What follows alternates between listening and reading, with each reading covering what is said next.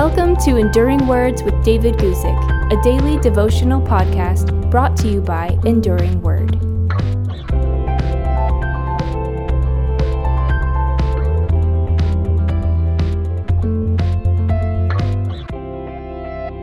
Today we want to look at the book of James, chapter one, verses two, three, and four, and talk about the perfect work of patience. Here's what James says, again beginning at verse two of James chapter one. My brethren, count it all joy when you fall into various trials, knowing that the testing of your faith produces patience. But let patience have its perfect work, that you may be perfect and complete, lacking in nothing. James began his letter with a remarkable statement.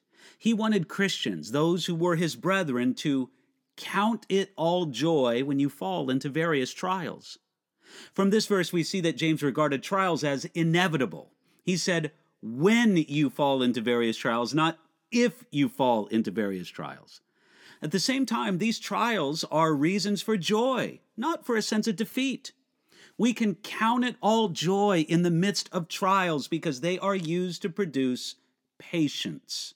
Now, patience translates the ancient Greek word hupomone. This word doesn't describe a passive waiting, but an active endurance. It isn't so much the quality that helps you sit quietly in the doctor's waiting room waiting for your appointment, as it is the quality that helps you finish a marathon, a long race. That ancient Greek word hupomone comes from hupo, which means under, and meno, which means to stay or abide or remain. At its root, it means to remain under. It has the picture of someone who's under a heavy load, and they courageously stay there instead of trying to escape. The ancient philosopher Philo called hupomone the queen of virtues, and God wants to build more and more of this in the life of his people.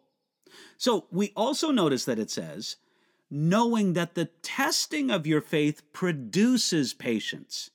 Faith is tested through trials. Notice this. Faith isn't produced by trials. Trials reveal what faith we do have or don't have. This is because God knows how much faith we have, but again, our faith is evident to ourselves and to those around us through the trials that we experience. So we notice that it is faith that is tested, and it shows that faith is important, that it's precious, because only precious things are tested so thoroughly. Charles Spurgeon said this on this point. He said, faith is as vital to salvation as the heart is vital to the body. Hence the javelins, the spears of the enemy, are mainly aimed at this essential grace. Now, if trials don't produce faith, then what does?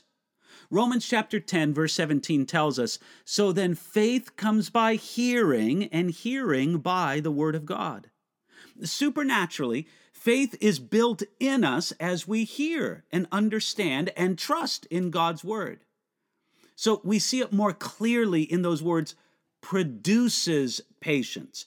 Trials don't produce faith, but when trials are received with faith, it produces patience, endurance within us. Nevertheless, patience is not automatically produced in times of trials. If difficulties are received with an attitude of unbelief, with a lot of grumbling, trials can produce bitterness and discouragement. That's why James exhorted us to count it all joy. Counting it all joy is faith's response to a time of trial. You see, James didn't tell us to enjoy our trials or to say that we had to feel that it was all joy, as if it's feeling. No, we need to count it all joy. Now notice the last words in this short passage. It says this, but let patience have its perfect work, that you may be perfect and complete, lacking nothing. That work of patient endurance comes slowly and must be allowed to have full bloom in our lives. Patient endurance is a mark of the person who is perfect and complete, lacking in nothing. We could say that the work of patience must match the trial that we're under. If a bridge has to reach over an entire river, It does no good if it stops a few meters short. We are often in such a hurry that we never let patience have its perfect work. Take that as a prayer for this week. Lord, slow me down so that I can have patience, and that patience would have its perfect work in me. Let that be our prayer today. Thanks for listening to Enduring Words with David Guzik. For more information about David's ministry, visit enduring word dot com.